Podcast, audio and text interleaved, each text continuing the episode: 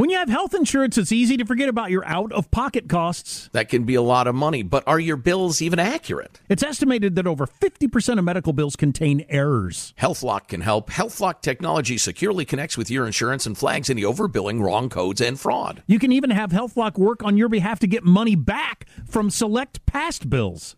To date, HealthLock has helped its members save over $130 million. To save, visit healthlock.com today. That's healthlock.com. I know you're paying attention to global events as well as what's going on in our nation. War and increased conflict is bubbling up in more places. Countries are buying and hoarding massive amounts of gold. Why aren't you?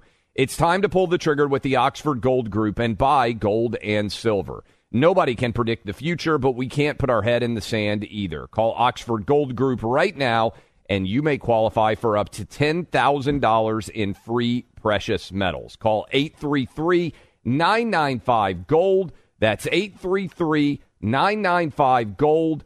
833 995 G O L D. Pure Talk, the cell phone service my family relies on, is now providing international roaming to over 50 countries. As you plan your summer travel, make sure your wireless company covers you at home and abroad. Unlimited talk, text, plenty of 5G data for just $20 a month. That's less than half the price of Verizon, AT&T, or T-Mobile.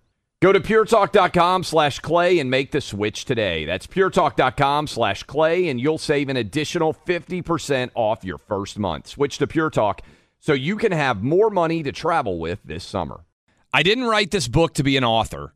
I'm already one. I didn't write this book to make money. I already have plenty. I wrote this book to save the country. And that's why I'm donating all the proceeds from American Playbook to the eventual GOP nominee. It's that important to me. And if it's that important to you too, pick up a copy today and join Team USA with Coach Clay. This playbook is how we're going to do it how we're going to take back the country. And if you don't agree with me, read it, consider the suggestions and the plays, and then let's huddle on the field. But whatever you do, don't stay on the sidelines. Elections aren't a spectator sport. We need all of you in the game. Picking up a copy of American Playbook is picking up your jersey, putting it on, and joining the team. Come on, let's make America sane again. Bold, reverent, and occasionally random. The Sunday Hang with Clay and Buck podcast starts now. Did you see what they are now? Trans activists have a new name for the vagina. Uh, I Men will have say that penises and women have vaginas, as we memorably learned in Kindergarten Cop. You were talking about uh, uh, Arnold Schwarzenegger earlier, the new documentary on Netflix.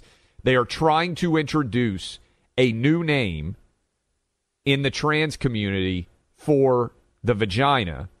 Do you know? You have any clue? Did I tell? I don't even remember if I told you, this. You told me, and I legitimately thought that you were making it up for a second and just seeing if I would go for it because the it really does seem more and more like the the trans activist community is just trying to see how far they can push the insanity. It's never enough. There's no end to it. Well, if they're already talking about men who menstruate and men that's chest feeding now instead of breastfeeding. Have So you come? this- I, I've I've come across this, like looking up, you know, basic, uh, you know, medical stuff. You know, and you're like, oh, like, you know, I have like a ringing in my ear, and you Google something, and I've come across now on on some of the big medical sites, they'll refer to, you know, oh, you should be aware if you're if you're a person who gets a period of the, and, I- and you have to, it takes you a moment to process it. You go, oh, be aware of the following if you're a woman. yeah, They don't want to write woman anymore. Yeah, The answer is pregnant no, they don't. person. It's not pregnant woman anymore. It's pregnant person. So the new, and I can't make this up, the new word for vagina that the left is trying to bring to the American public, bonus hole. They are. Tr- I, I, I, I, swear to you, this is true. They are now trying to refer to the vagina as a bonus hole, presumably because everyone has the other hole. Women, Buck, don't have a vagina. They have a bonus hole. I, I just, I just, I can't. And I know all of you out there are like this. wh- What in the, what in the world is going on? A bonus hole. Good luck with that one. If you if you're if you're going home with the the the, uh, the wife, hoping to get lucky. The bonus hole, Buck. I'm gonna, gonna let you take this one out to the end here, Clay. You're you're you're on, you're on your own, buddy.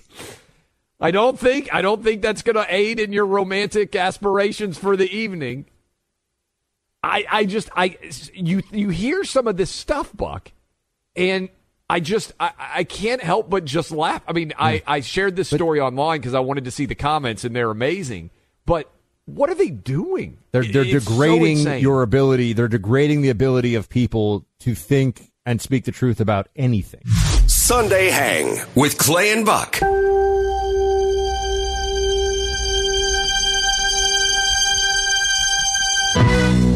You are my fast food connoisseur. Yes. To be fair, it's not that I wouldn't eat it. I just really can't eat fast food because of the gluten content that is in almost all of it.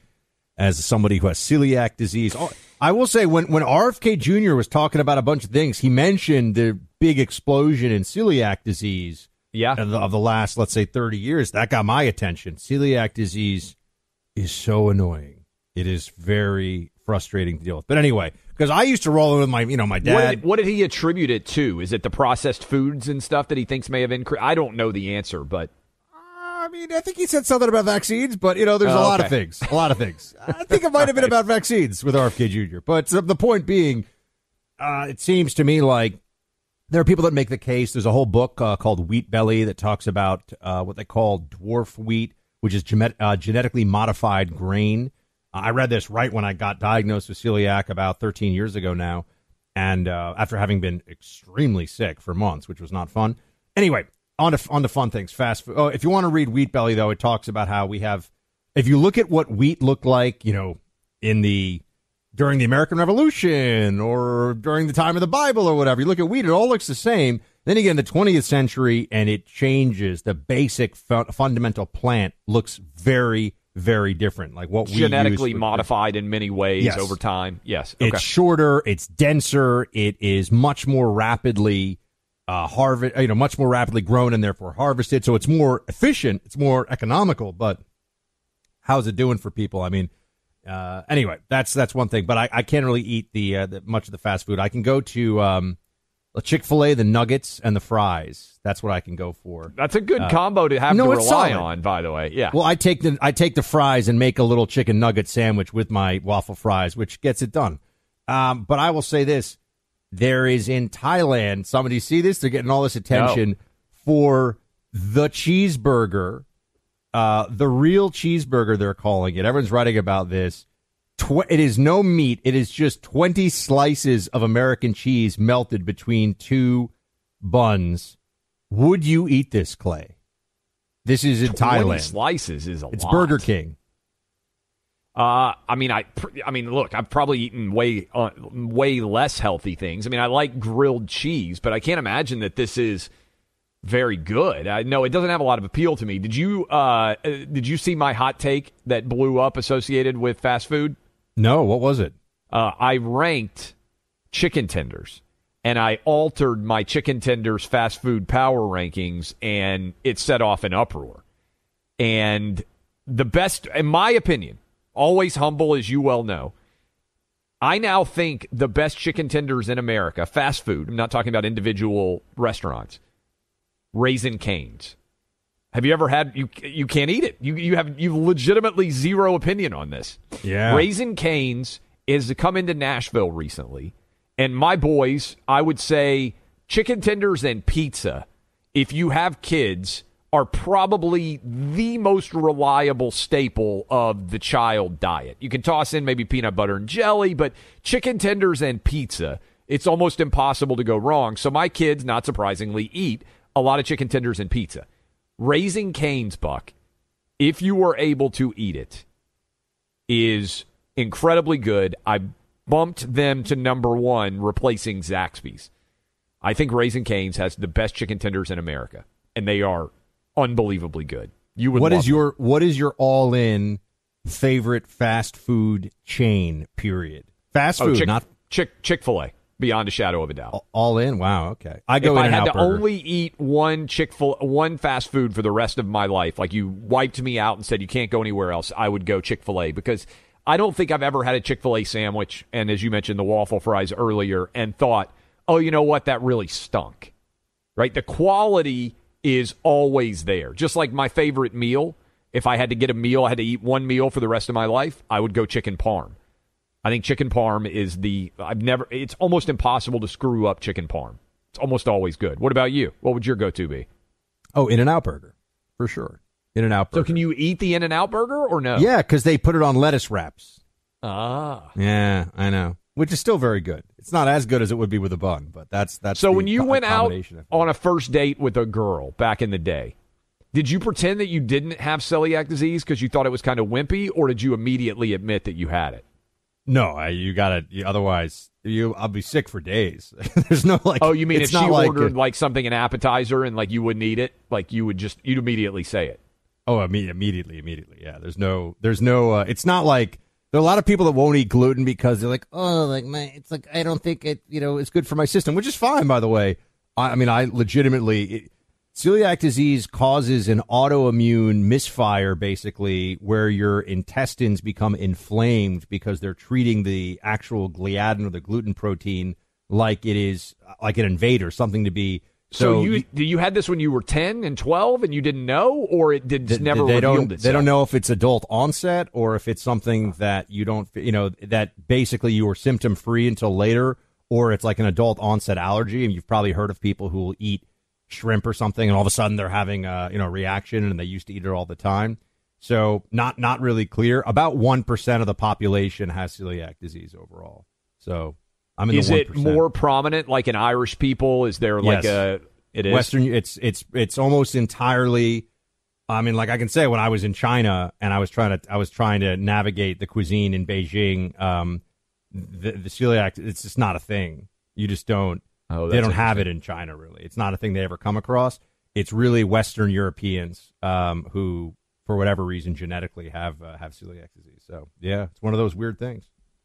Well, I'm telling you, Buck, at some point, if you get a solution, if you get healed, you would love Raising Cane's. And the Raising Cane sauce, I would inject it into my veins. I think it's it's maybe the greatest sauce that's ever existed I mean, the that- history that's actually something. I've thought about. Like if I got a if I got a hall pass for going all in on the gluten, I, if you're talking fast food, I probably do a breaded, salted, delicious Chick Fil A sandwich. How That's probably what I'd go. How for. many people are going straight to get fast food just based off this conversation here? Why are people still on the fence about owning gold and silver? I just don't understand. Have we already forgotten about regional bank closures, inflation, global instability, and the potential for serious world conflicts?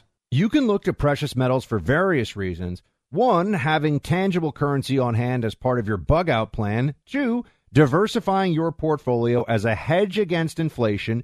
And three, historically, gold increases in value over time. You keep yourself informed about global events. You see the increase in conflicts around the globe. Countries are buying and hoarding massive amounts of gold. Why aren't you? It's time to pull the trigger with the Oxford Gold Group and buy gold and silver. Nobody can predict the future, but we can't put our head in the sand either. The people with Oxford Gold Group are real pros. They make owning gold and silver simple and easy to understand. Call Oxford Gold Group right now and you may qualify for up to $10,000 in free precious metals. Call 833 995 Gold. That's 833 995 Gold. One more time 833 995 G O L D. The number one fantasy sports app in America is Prize Picks. It's the easiest and most exciting way to play daily fantasy sports. Five million members already active on Prize Picks. If you've not yet downloaded Prize Picks, do it today. Unlike other apps on Prize Picks, it's just you against the number. It's about the players and not the teams. You look for the sports you know best and that you follow the most. Then you make a single decision on each player projection, more or less. Every time you play, you pick two to six players and make that one decision. You can win up to a hundred times your money on prize picks with as little as four picks. More player action on prize picks now than ever, and it's the best way to get action on sports in more than 30 states now. Prize Picks also gives you injury insurance so your picks stay in play even if one of your players gets injured. Download the free Prize Picks app and open your account. Use my name Clay for a first deposit match up to $100. Download the Prize Picks app. Use promo code CLAY, that's C L A Y, to get set up and get a deposit match up to $100. Pick more, pick less. It's that easy. Grand Canyon University, a private Christian university in beautiful Phoenix, Arizona, believes that we're endowed by our Creator with certain unalienable rights to life, liberty, and the pursuit of happiness. GCU believes in equal opportunity, and the American dream starts with purpose. GCU equips you to serve others in ways that promote human flourishing and create a ripple effect of transformation for generations to come. By honoring your career calling, you impact your family your friends, and your community. Change the world for good by putting others before yourself to glorify God. Whether your pursuit involves a bachelor's, master's, or doctoral degree, GCU's online, on campus, and hybrid learning environments are designed to help you achieve your unique academic, personal, and professional goals. With over 330 academic programs as of September 2023, GCU meets you where you are and provides a path to help you fulfill your dreams. The pursuit to serve others is yours. Let it flourish. Find your purpose at Grand Canyon University, private, Christian, affordable. Visit gcu.edu. Sundays with Clay and Buck.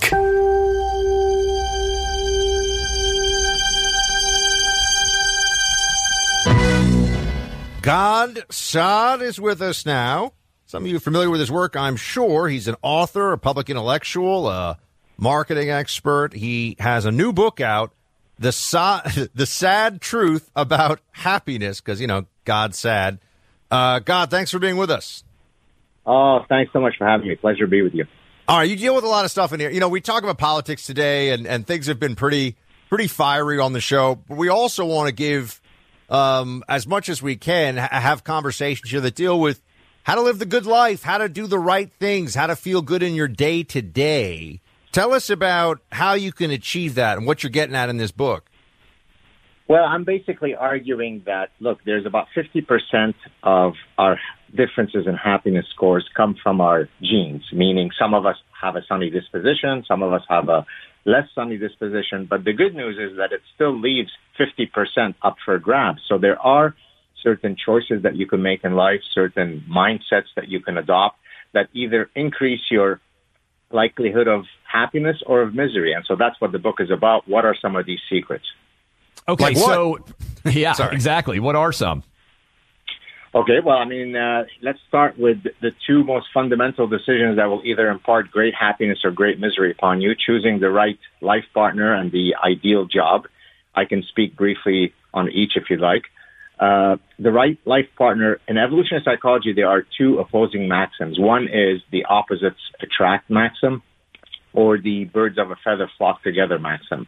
Well, for short term sexual encounter, opposites attract works perfectly well. I may be sexually restrained. I may be introverted.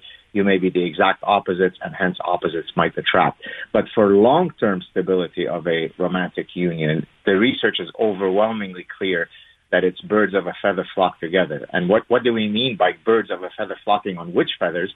Well, it's sharing the same life goals, same, same belief systems, same values. You increase your chances tremendously if you find someone with whom to assort on these values. All right, what about jobs? Uh, so many people out there are constantly seeking affirmation, seeking happiness through what they do for a living. What does the data show us on this? What would you encourage? Let's say we got 17, 18, 20 year olds listening right now trying to figure out what direction to go with their career. What would you say the data suggest is the pathway to fulfilling and happiness in that respect? Yeah, great, great question. Thank you. Uh, there, I argue there are two fundamental things that you, you, should try to achieve in terms of your ideal job, if possible. Of course, I realize people may have, you know, pragmatic constraints, but if possible, number one, any job that allows you to instantiate your creative impulse. You could be a chef, you could be an architect, you could be a podcaster, a stand-up comic, an author, a professor. All of these jobs, while very different, share one thing in common. They create new content, new material. And the process of being immersed in the creative process really is a is a direct pathway to purpose and meaning. The second uh, metric that I would recommend in terms of finding an ideal job is something that gives you temporal freedom. So, and, and that's a fancy way of saying that gives me freedom to sort of navigate through my day without being consistently constrained by someone else's schedule. So, I may work very hard, gentlemen, but it's really on my own time. I could work till four in the mo- morning on my next paper or my next book and then wake up at 10 and then go off to a cafe. To contrast that to someone who is bound by, you know, union rules as to when they can take a bathroom break. So all other things equal, creative impulse, temporal freedom is a sure way to being happy. If I could just add one quick other thing. In one of the last chapters, I talk about anticipatory regret. So try to make decisions that will anticipate you not succumbing to future regret. So, as relating to a job, many people at the end of their life will say, I really regret that I never pursued my interest in the arts. I became a pediatrician because my dad and his dad were pediatricians. And so you really have to be mindful of that. I understand that people have constraints. They have to put, you know, food on the table. But if you can find something that will minimize anticipatory regret in the future, you're on your way to being happy. We're speaking of Gad Saad. Uh, he has a book, The Sad Truth About Happiness. We're talking about it right now. You know, you, you say in the book you get into resilience. I, have learned the older I get, uh, Gad, the more it feels like re, like resilience and persistence get you 90% of where you want to be. Oh, 100%. Look, you when I'm working on this book, right? I mean, of course, you have to have talent to, t- to tell a story, to you know, do the research on you know the material that you're writing about. But the discipline that is required to wake up every day doesn't matter if I'm teaching classes that day. Doesn't matter if I'm having trouble with my children at home. It doesn't matter if I have bronchitis.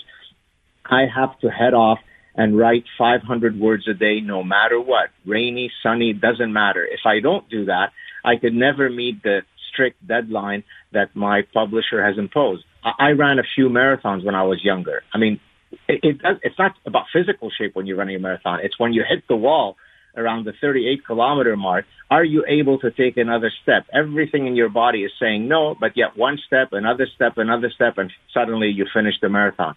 So there's nothing you can do in life that, that, that is uh, substantive that doesn't require this anti-fragility mindset. What about social media? What does it show you in terms of happiness? So many people spending a lot of time on Instagram, TikTok, uh, uh, Twitter. They all have different cultures. Facebook. What does that reflect about happiness? Uh, is it a pathway to unhappiness? Is it something that, that you have to watch? Is it something that leads to more happiness based on your data? What have you seen? Yeah, great question. I mean, it really depends on how you interact with social media. If you use it say in my case, because of my job, I have to spread ideas, I have to connect with people. Well, then if you do it for that, then it can bring you great riches. On the other hand, if you use it to c- constantly compare your lot in life to others, well, you know, they have a nicer car, their marriage seems better than mine, they seem to have better put together children, then that's why you end up with depression when you navigate through social media because everybody is curating the best aspects of their life. They're not showing you the bad parts. And so you start underestimating how good your life is and you think everybody has this magical life and that can make you feel bad. So use social media to connect with others, drop the rest, and hopefully you'll be happier. One more for you, Gad. You know, I'm, I'm getting a, a dog with my wife this fall. You have something about that that really stuck out to me in the book about, you know, taking a tip from your dog about happiness in life. Oh my goodness! I, you know what? I think that probably getting a dog is better than being put on any antidepressant medication. I mean, I'm being a bit facetious, but look, what? Why do we share so much with dogs? Because we both have an innate and desperate desire to play. We're both social species.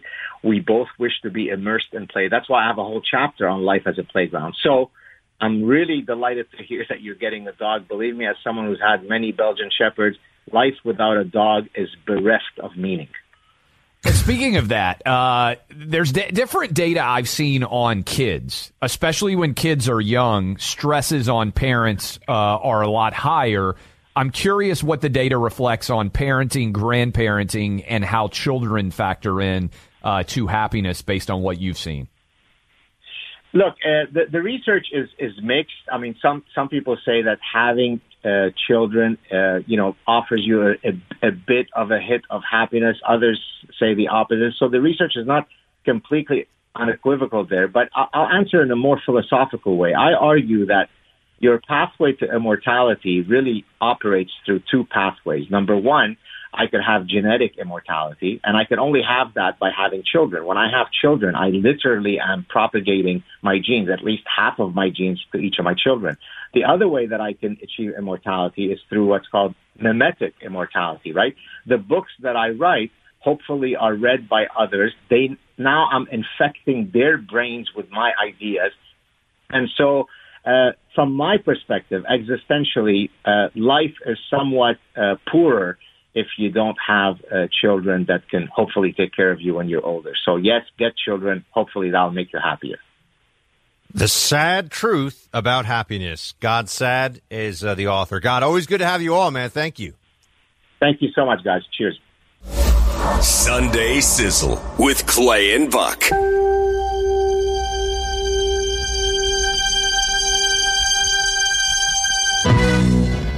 We bring in now our friend Adam Carolla, star comedian, podcast host.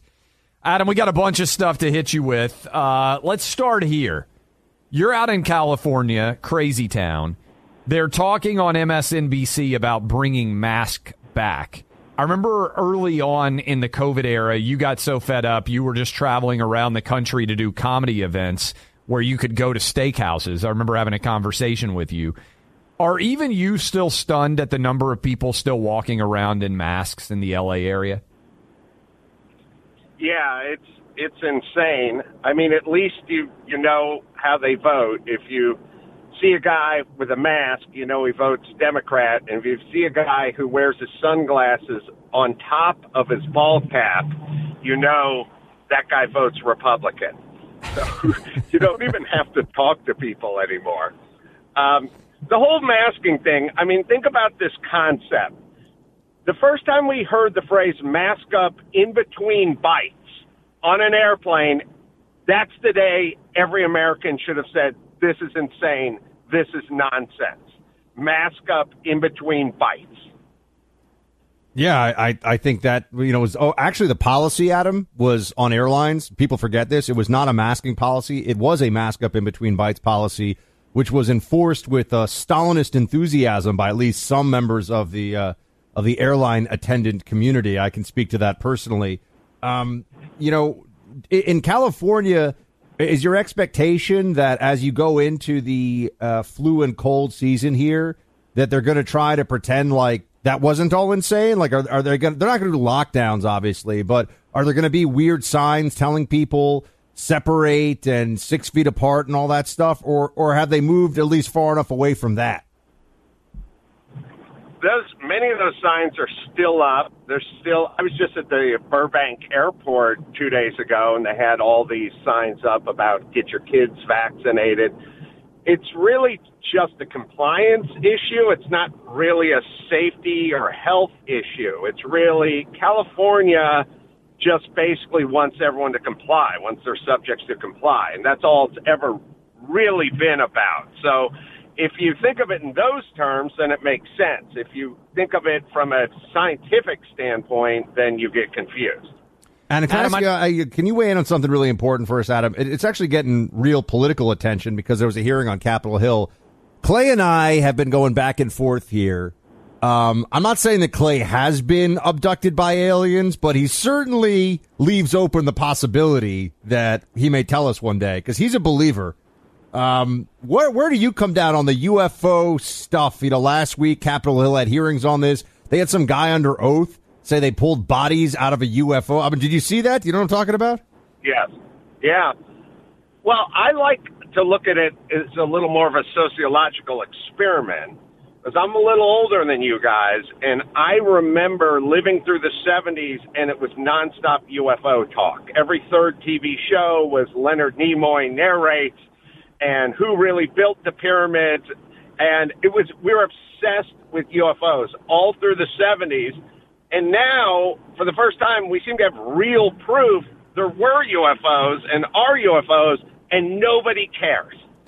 and the, the, the thing that's insane is if you would have got hold of me in 1977 and said, we have real hardcore proof there's UFOs, I would say the world would stop and everyone would go outside their house and look into the skies.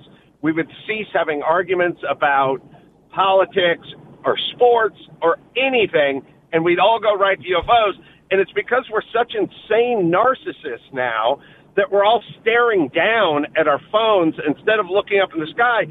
You can't even get people's imagination into this stuff. You can't into it because we're such intense narcissist that it's not about us. It's about the heavens, and nobody cares, which is insane. Uh, Adam Carolla, we're talking with him now. You've got a comedy camp coming up with Jay Leno. I'm curious what the vibe when you talk to your comedy comedian friends uh, as we get ready for 2024. They all lost their mind over Trump. Now we're going to potentially come up with four years of Biden, and nothing really has changed. It's not like things have gotten back to normal in the country in any way. Is there a closet, hey, we're done with this whole Democrat cancel culture, anti comedy bit that you hear even from people who are afraid of offending, right? Some of their audience that might be more liberal. What's the vibe in the comedic community as we get ready for 24? Would it be all hands on deck? Everybody ridicules Trump? Or do you think the comedians may just actually try to make people laugh as opposed to being political stooges?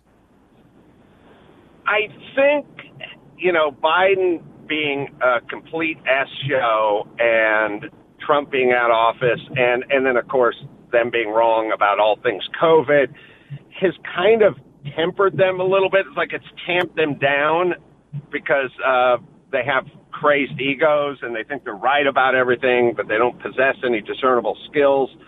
But they will ramp it back up if Trump starts getting near the White House. There's there's no there's no doubt about that. Although there's another comedic community, mostly out of New York, that is a burgeoning community that has basically pushed against all the political correctness and are doing their own thing. They're not they don't need Netflix anymore. They don't need uh, HBO anymore. They're using YouTube to release their specials.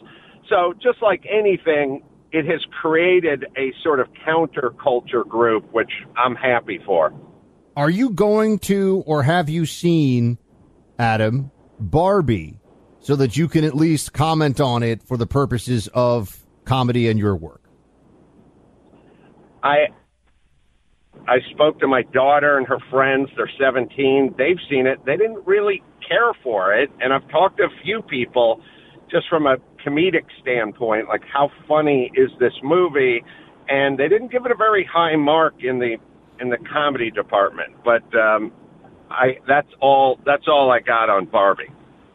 What about Jay Leno? Um, you know, you see this uh, like comedy. Everybody's shut down because of the writer strike. Uh, I saw, I saw they said that they weren't going to have a host of the ESPYS because they didn't have writers. I don't know if you saw this, and I was like, they actually had writers for the ESPYS. I, I didn't think it was that funny in the first place. Uh, what what are you doing with Jay Leno? What are you trying to teach? What's the plan? Well, I talked to the guy who's been running the rock and roll fantasy camp for 25 years and it's a great success. People get to sort of live their dreams out with the rock and roll legends. And I just said to him, why not a comedy fantasy camp? Like that baseball, they have rock and roll. What about comedy? And he just said, that's a great idea. And it'll be stand up comedians. It'll also be guys who run sitcoms, guys who write on sitcoms, guys who write on late night shows, you know, showrunners, show creators, all things comedy. So if you want and a peek behind the curtain, uh, then you just go to uh, comedyfantasycamp.com, and it's basically the same as rock and roll fantasy camp or baseball fantasy camp. That's Comedy? a super cool idea. Yeah, comedyfantasycamp.com, everybody. Go check it out. Also, check out the Adam Carolla podcast. Adam, always appreciate you hanging out with us. Thanks for calling in today. Always a pleasure, guys. Keep up the good work. Thank you, sir. I, I I would that sounds that sounds Doesn't cool, that man. sound kind of cool? I Yeah. mean, for people, if you grew up watching Adam Carolla back in the day, or you watched Jay Leno, and they're going to show you kind of behind the scenes how the comedic industry works. I mean, that that sounds pretty fun, honestly. Uh, it's also good for people, I think, to, to try to write comedy because, or or to do it in because it's really really hard. like that's the thing, you know. Yeah, I think you have an even greater appreciation for it when you've gone to sit down because people will watch something really funny on TV. They're like, I'm a funny guy. I'm a funny guy in real life. I could write. Yeah, it's actually very difficult to write really good comedy and to produce that with any uh, uh, efficiency and over any length of time. Well, Sorry, you that have to doesn't sound figure funny out- at all, but you know no, I mean. no, no. But you have to figure out. I mean, I think this is to to tie it in politically. I think the great skill of Trump is he is like a stand up comic in that when he does his rallies, and this is why I think his political campaigns are so much more successful when he's out and about doing all these rallies. He will talk like he talked for what an hour and forty minutes in Erie, Pennsylvania, and he basically tries out arguments and based on what the crowd responds to, he refines his stump speech and figures out intuitively what the audience is responding to, and then uses that to guide his political tenets. It's almost like a real time live poll that he is conducting of his audience. I think it's it's really fascinating to see the way he interplays and works with that. Trump uh, is funny. I'm trying to think of the, of another politician that uh, an adjective that comes to mind about him or her is funny. I don't know. There are not that many that I think of as. Do you, you think of any politicians? it's a you- it's a great question. Somebody who could make you. I, I think Chris Christie Thomas- may be a little bit funny. Um, Thomas Massie, uh, Congressman Massie, is funny. Yeah. Um, you know, he makes funny. I've heard him say funny things. I'm trying to. Not a lot. There are not a lot of funny politicians.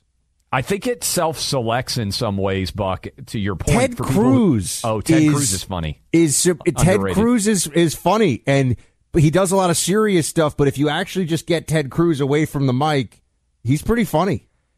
I think politics self selects for people who take themselves very seriously. Yes. And so it tends to not overlap that much with having strong comedic sensibilities, if that makes sense. Yeah, I mean, you know, Mitt Romney doing stand up. That is for a lot of people the end of days scenario. You know, you're just sitting there, Mitt's up there. Anyway, we'll get back into more. Let's take some of your calls to close us out. Also, if you've seen that clayandbuck.com, the bear video, I'm not saying they're paid off or they're part of the big, you know, the bear uniparty or whatever, but our staff in New York are all saying the bear is real. That the that the um, Malayan sun bear is not a man in a costume. I'm not. I'm just not counting it out. I'm not saying it is. I think I'm not Big saying it is. Bear's gotten. I think Big Bear's gotten to our audience in uh, in New York City. I just I don't know if I can trust him anymore. I'm Jack Armstrong. He's Joe Getty. We're the Armstrong and Getty Show. We cover the stories the mainstream media ignores. Stories that are important to your life and important to the world. The election, of course. The many trials of Donald Trump. Couple of wars. Gender bending madness. Why are kids looking at so much social media? And we bring you the stories the mainstream media is on, but we do it without the left wing media spin. Listen to Armstrong and Getty on demand on America's number one podcast network, iHeart. Open your free iHeart app and search The Armstrong and Getty Show to start listening. More Than a Movie is back with season two. I'm your host, Alex Fumero, and each week I'm going to talk to the people behind your favorite movies. From The Godfather, Andy Garcia, He has the smarts of Vito, the temper of Sonny, the warmth of Fredo, and the coldness of Michael. to the legend behind La Bamba, Lou Diamond Phillips. When I walked in, I didn't think I had a shot at Richie because John Stamos' picture was already up on the wall. Listen to More Than a Movie on the iHeartRadio app, Apple Podcasts, or wherever you get your podcasts. Hey, I'm Jay Shetty, and I'm the host of the On Purpose podcast. This week, I talked to Orlando Bloom in a rare interview where we went deep into how to get comfortable with fear and how to change the guilt and shame thought pattern. People say, What are you afraid of? Right? I'm afraid of fear because it's like I want to confront anything in my life that feels challenging on those levels. Listen to On Purpose with Jay Shetty on the iHeartRadio app, Apple Podcast, or wherever you get your podcasts.